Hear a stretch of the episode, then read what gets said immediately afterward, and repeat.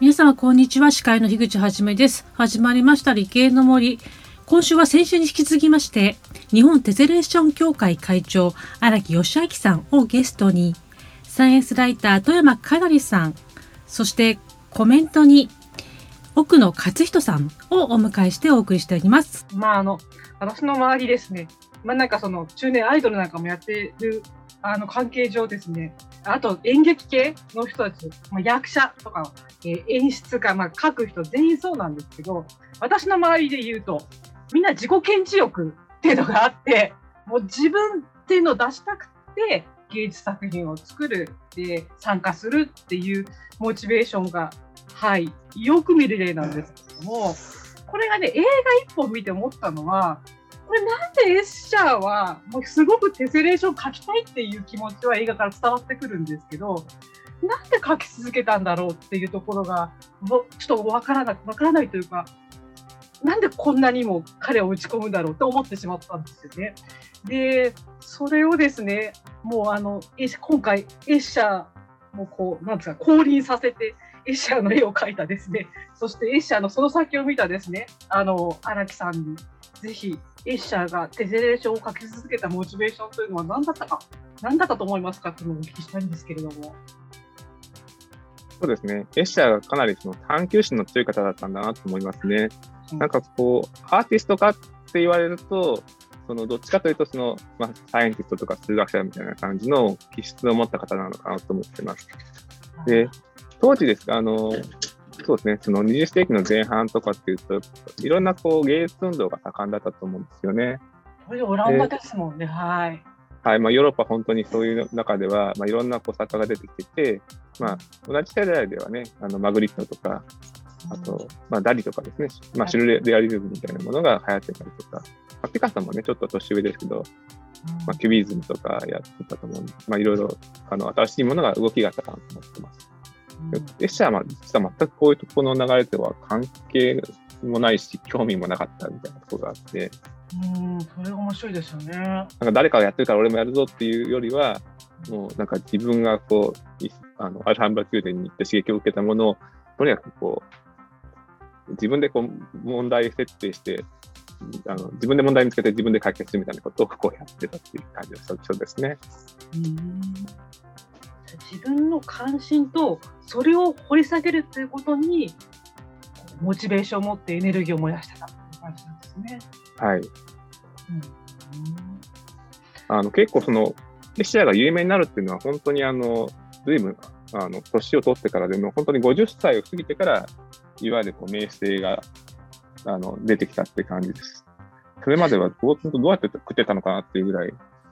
な感じで、で、まあ、ずっと長く、その、テレーションを始める前は、風景画を描いたんですよね。で、まあ、あの、それで、まあ、評価は、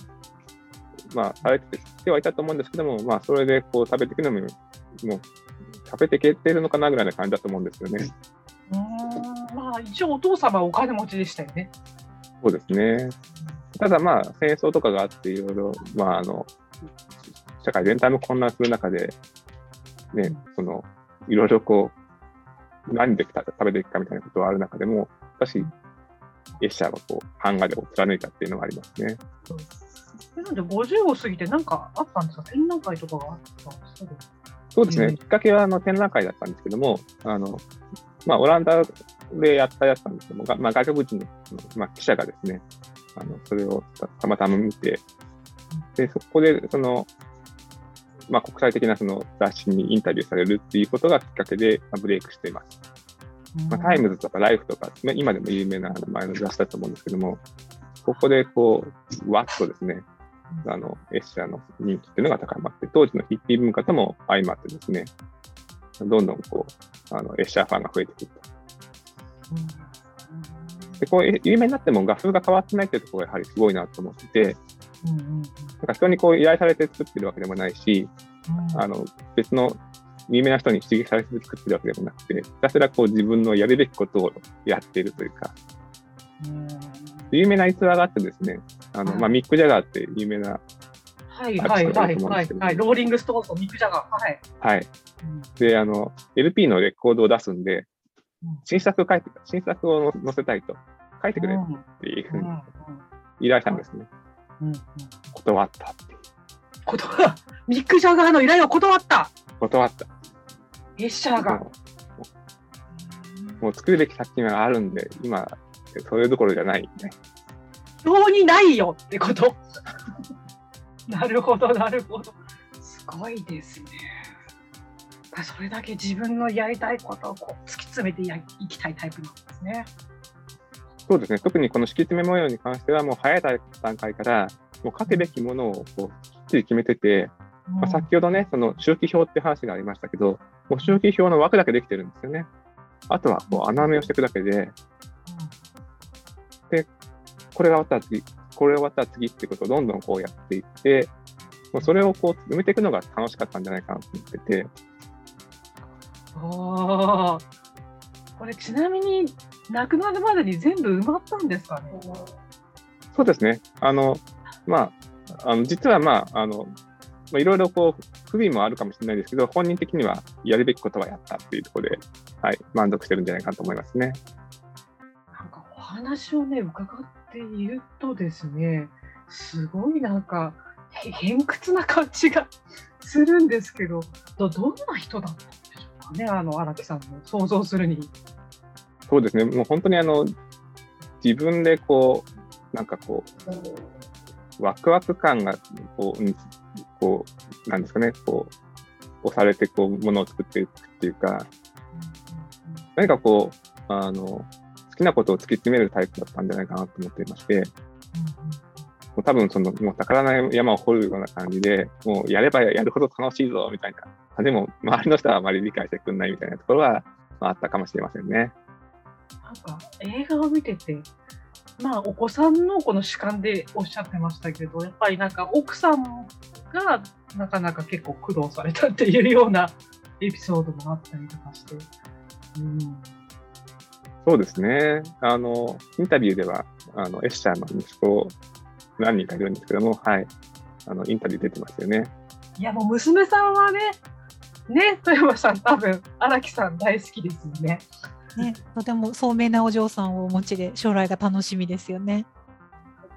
今回、あの、あの、む娘に、この新地を新しい、新しい本を贈呈しまして、はい。あと昨日ですね、あの、娘が学校の図書室にですね、本を贈呈してくれたということを聞いて、すごく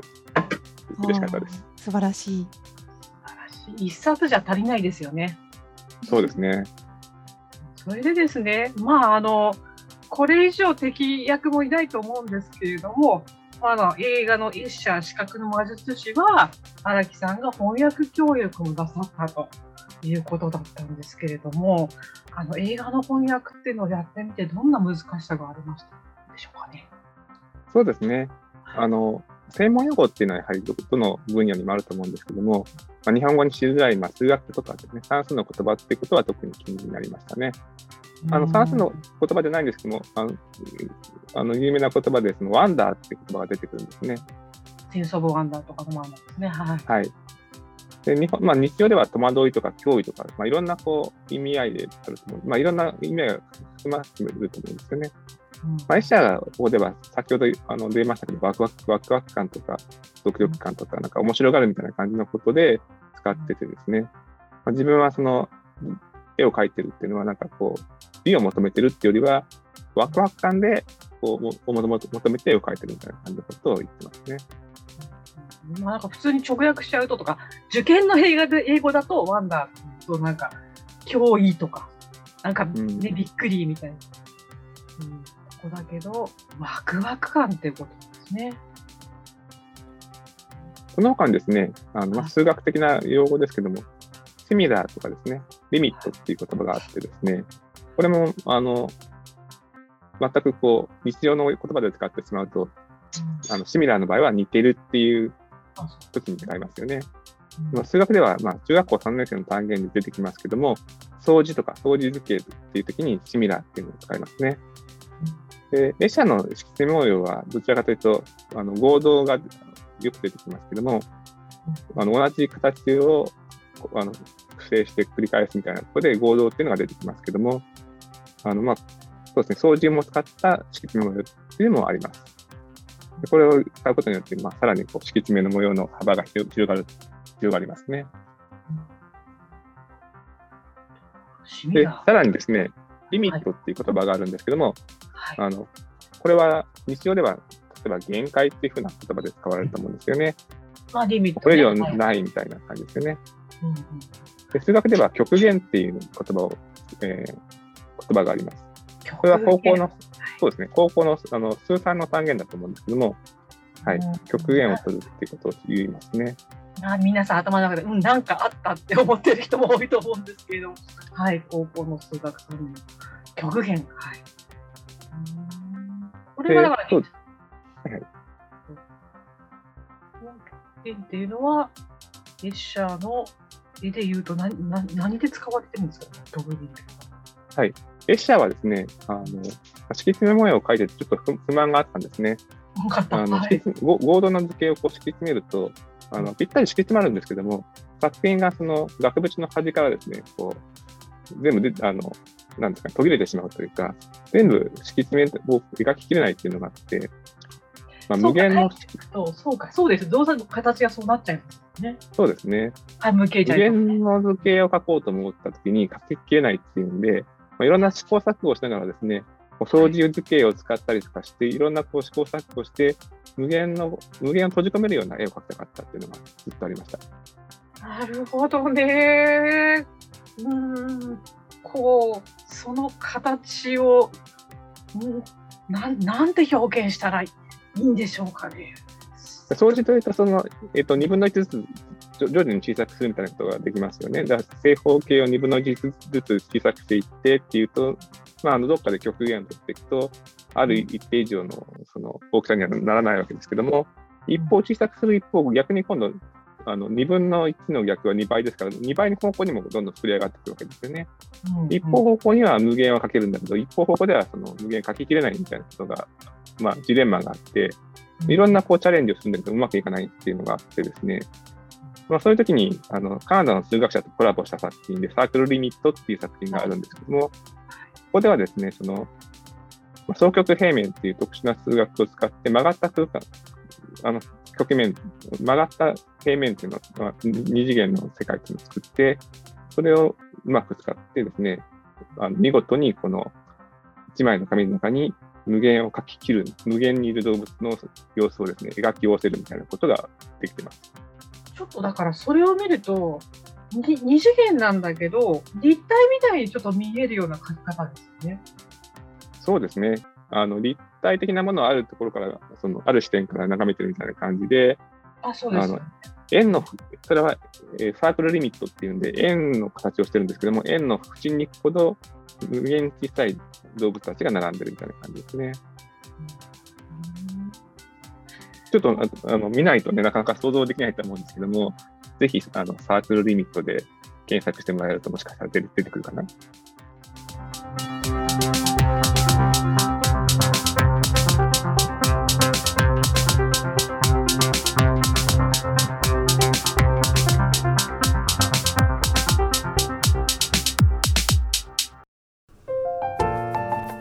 の動画をアップすると企業からあなたに面接依頼が届きます。逆指名型就活サイトスタートライン。TSE は鎌倉 FM を応援します。自治体公的機関様のデジタルトランスフォーメーション。小中学校のギガスクール構想の STEAM 教育導入をお手伝いいたします。新クライアント総合研究所は鎌倉 FM を応援しております。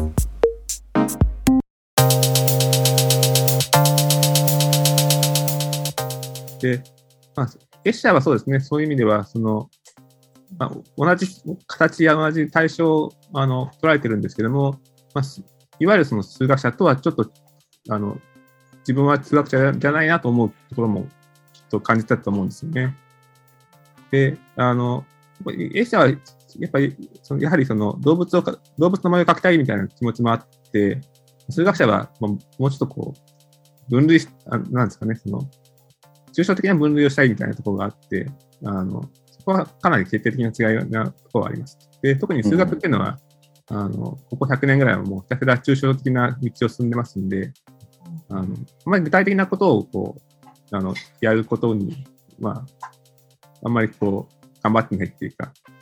でもそういうところにややることによって、また新しい分野が開けるってことも、まあ、エッシャーは示してるのかなと思ってます。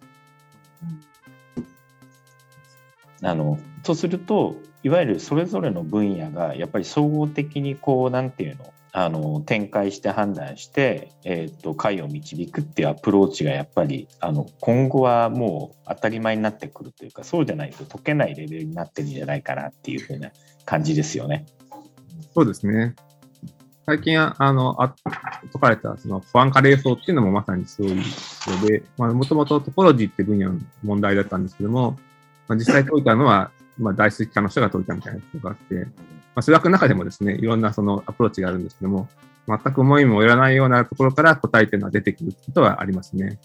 まあ、数学の中では難問と呼ばれるものがたくさんあって、100年も400年も解かれない問題というのはあるんですけども、そういう分かりやすい形で問題を作るってことは一つ数学にとっては意味のあることかなと思ってます。うん、で、あの、エシャのあの着目した問題っていうのは、これまで誰もその問題として挙げてこなかったものなのかと思ってて、なので、まあ、そういう意味では、すごく、あの、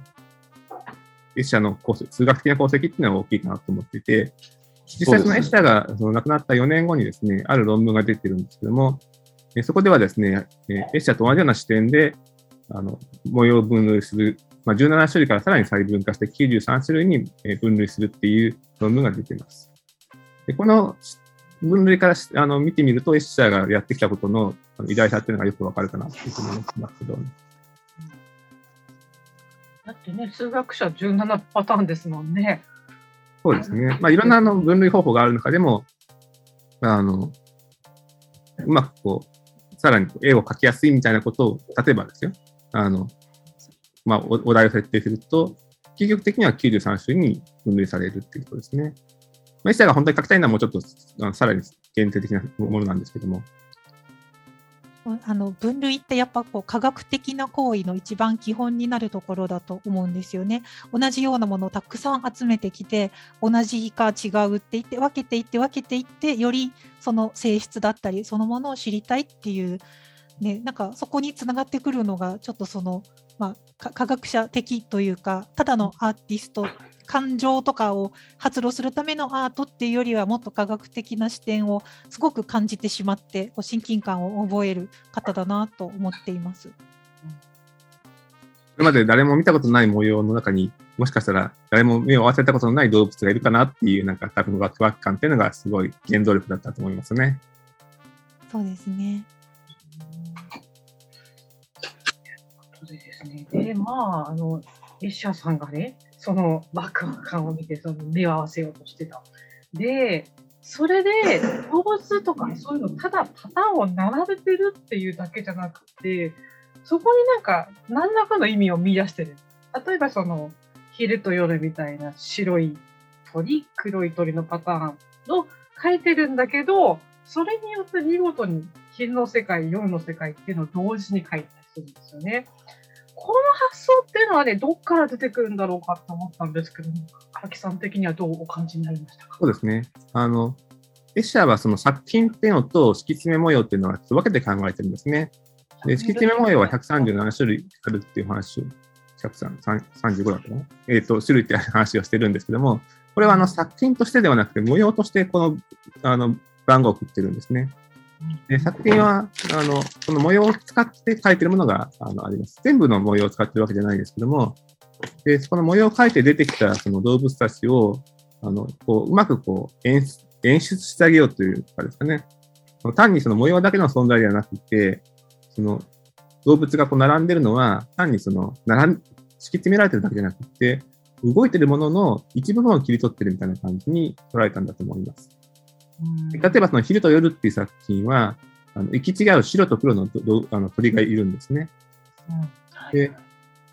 でこの実際その行き違う鳥っていうのは存在すると思うんですけども、ぴったりこう行き違うっていうのは多分、まあ、ありえないですよね。実際に物理的にぶつかってしまうので。でもそれがもしもあり得る世界っていうのは存在するんだろうかっていう妄想から、この徐々にこうあの薄れていって、一黒い鳥は徐々にこう黒い漆黒の夜空になって、白い鳥は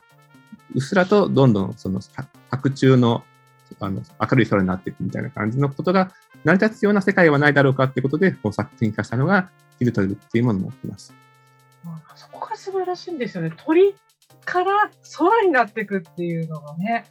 素晴らしい発想ですよね。このヒルトルは、エッシャーがその初めて描いた騙し絵の絵の絵としてもあの考えられるんですね。でこの後、エッシャーはたくさん騙し絵って言われるこう不思議なその階段とかあの書いてる書いてますけど、あのなんかこう、敷き詰めっていうのを書いてみたときに、それをうまく生かした世界、数学的な構造、なんかそうまくその日常の世界にもありえそうなことに近い世界として書いたものっていうのが作品にしたいっていう気持ちが多分あったんだと思ってて、で、そういう中で、その一番初めの原動力っていうのが、この敷き詰め模様を書くってことだったのかなと思って、騙したいわけじゃなくて、敷き詰め模様を書いてて見つけた驚きとワクワク感っていうのをいかにこう表現したいかってことに、エッシャーのあの騙し絵の面白さっていうのが集まってるのかって思ってます。騙したいんじゃなくて、見つけたワクワクを伝えたかった。そうですね。喜びの共有みたいな。一緒に喜んでくれたらもっと嬉しいみたいな感じかもしれない。荒木さんの本も同じような、ね、感想を抱くんですけれどもね。なるほど、なるほど。そうで、やっぱこの、まあ私のこれ個人的見解なんですけども、エシャンの絵を見返して思ったのは、なんかこう、その鳥をね、その昼と夜とか空に見立てるみたいなのって、例えばなんかテセレーションみたいなものはもしかすると、なんかそのパターンとかをコンピューターとかに読み込ませてやったら作れるのかもしれないけど、それをなんか昼と夜に見立てることができるのって、これ人間だけなのかなとか思って、はい。まあもしかしてコンピューターが作ったものを見ても人間は中に見立てるのかもしれないけど、なんかその、なんつうかね、その、なんだただの敷き詰めをこう、昼と夜に感じるところが、なんつうの、こう、人間が作る技術の素晴らしさだなって私個人は思ったんですけど、皆さんにどうどう思います？そうですね。あの非常にその折りあの折りたたまれた構造みたいなことが結構あるのかなと思ってて、単にその敷き詰め模様を描くっていうことは、まあ、あのできるのかなと思いますけど、なんかその自分がその鳥になった時にこのどういう世界が広がってるんだろうってことをさらに想像して描くってことは、あの、なんかちょっと、あの、その人の本当にイマジネーションっていうか、そういうものによるのかなと思ってて、あの、そういう世界に浸れるっていうのはすごく幸せなことだなと思いますね。でも特にこのね、あのヒルトエルっていうのは、あのエッシャーの生まれた故郷故郷のオランダっていうところもありま、まあ、相まって、まあそのまあ、エッシャーはオランダで生まれたんですけど、あのいろんなヨーロッパあちこち行って、まあ、またオランダに戻ってきてみたいなことで、なんですけど、あのまあ、自分の生まれ故郷もあの織り込んだっていうところは、作品としてすごい温かいなっていうふうに思いますね。これがエッシャーの見ていた故郷の風景なんですね。これよく見てみるとですね、あの、オランダは干拓地がたくさんありまして、海を見立てて作るんですよね。なので、あの、たくさん田園風景が見えてます。で、その横にはですね、大きな運河が流れていて、で船がたくさん光ってますね。で、でさらにですね、風車があったりとか、えー、水車があったりとかっていうところで、本当にあの、私もなんか懐かしいなって感じがするんですけども、あの、エッサーがずっと見てた風景なのかなと思います。それをちょっとね、俯瞰的に見てるっていうのがまた面白いですよね。あの、ちょっと、あの、ポーランドハイスにその平坦な地形しかないので、山とかないので、あの鳥と同じような視点で見ることは多分ないと思うんですけど、それをね、その鳥と同じ風景で見てるっていう、そういうのが、あの、面白いかなと思っています。人間の目線から見ちゃうと鳥だけとか空だけ描いちゃうけど、そこにこの田園風景があるからいいんですよね。ね、畑から立ち上がってくる鳥もすごいなんかドラマチックな形の変形が面白いし、うん、あと昼が来て夜が来たら必ずまた昼が来るっていうそれはもうね地球が回ってる限り昼の次は夜次は昼って絶対こうまあ永遠無限に続く繰り返しなのでそこもなんかすごい壮壮大なテーマだなと思って見るほどに何かこうどんな作為があったんだろうとかいっぱい想像しちゃう絵ですね。いう絵は作品として素晴らしいってことですよね。